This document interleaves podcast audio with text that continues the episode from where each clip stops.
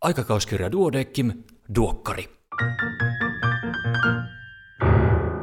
Tämä on numero 15 vuonna 2018.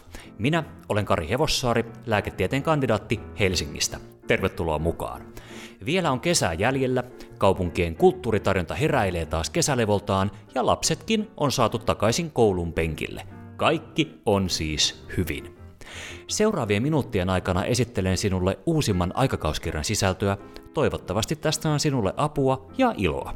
Sitten mennään.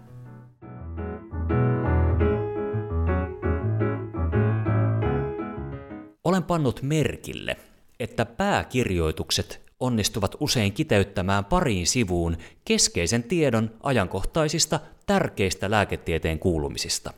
Jos et siis mitään muuta ehdi lääkärilehtien tulvasta lukea, lue edes pääkirjoitukset. Tällä kertaa käydään läpi eturauhassyövän paremman seulonnan mahdollisuudet ja konkreettinen toteutus. Lisäksi toimenpiteen aikainen kudostunnistus – jos leikkaava kirurgi voisi välittömästi leikatessaan tietää, mihin syöpäkudos rajautuu, olisi mahdollista tehdä yhä säästävämpiä resektioita. Iloinen asia on, että tähän on saatavilla koko ajan parempia välineitä, vieläpä kotimaista alkuperää olevia.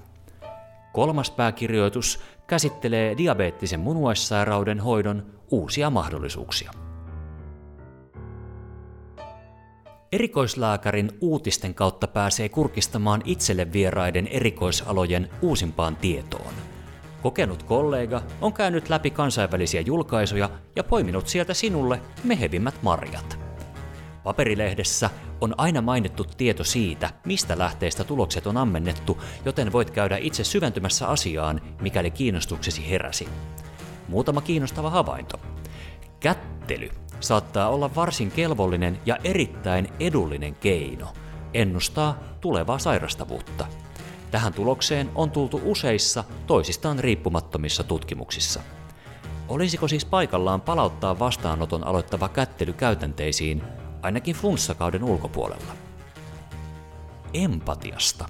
Sekä potilaat että lääkärit pitävät empatiaa tärkeänä osana onnistunutta vastaanottoa. Valitettavasti usein kumpikin osapuoli kokee, että se ei toteudu toivotulla tavalla. Olkaamme itse osa ongelman ratkaisua, eikä ongelmaa. Tällä kertaa mukana on myös lastenortopedian ja traumatologian viimeisimpiä kuulumisia.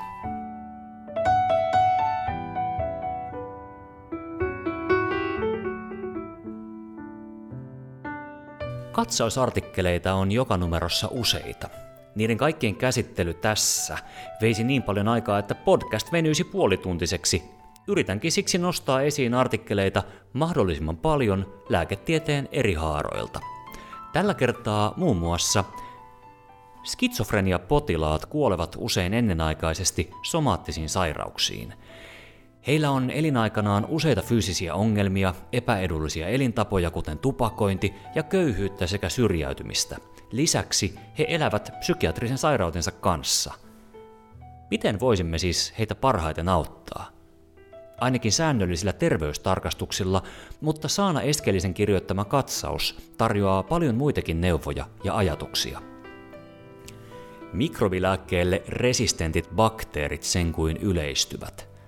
Tämän varmasti jokainen kollega ja suuri osa maalikoistakin tietää, Kannustan kuitenkin lukemaan Sihvosen ja kumppaneiden kirjoittaman selkeän informatiivisen katsauksen ongelman syistä, käytettävissä olevista keinoista sen rajoittamiseen ja resistenttien pääpöpöjen esittelyn. Samanlaisen selkeyttävän yleiskatsauksen ruokaan ja ruokailuun liittyvistä toisilleen ristiriitaisista vaatimuksista tarjoaa Jallinojan ja kumppaneiden katsaus. Ei ole helppoa syödä tänä päivänä oikein. Samaan aikaan pitäisi olla terveellistä, tutkittua, mutta kuitenkin luonnonmukaista, ekologista, helposti saatavaa ja nopeasti valmistuvaa, ja hyvä olisi, jos tästä kaikesta voisi laittaa kuvan Instaan, jolla näyttäisi, miten hyvin on ajassaan kiinni. Tämän katsauksen toivoisin, että ihan jokainen, joka osaa lukea, lukisi. Sitten on vielä tämä. Puolakkaisen ja Keren täydellisen käyttökelpoinen ja ehdottoman tarpeellinen ohje tutkimusapurahan hakemisesta. Tätä ei kannata missata, jos on ajatellut tutkia ja vieläpä rahoituksen turvin.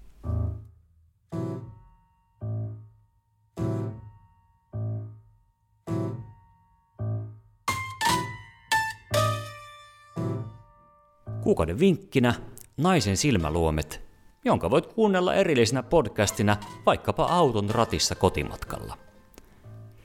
Käypä hoitopäivitys. Sivuontelotulehduksen hoitoon on tullut pieniä muutoksia. Päivitystiivistelmästä ne selviävät näppärästi. Tässä kaikki tällä kertaa. Oletko ollut joskus mukana hyvissä loppukesän juhlissa, viettänyt pimenevää iltaa mukavassa seurassa, ehkäpä lyhty- tai rapujuhlissa tai venetsialaisissa? Ihanaa jos olet. No, olisiko tämä se vuosi, jolloin järjestät omat kemut? Miksei? Vielä ehtisi. Lähetä kutsut jo tänä viikonloppuna ja sitten vain lyhtyjä askartelemaan. Kaikkea hyvää. Ollaan kuulolla. Iiro, ole hyvä. thank you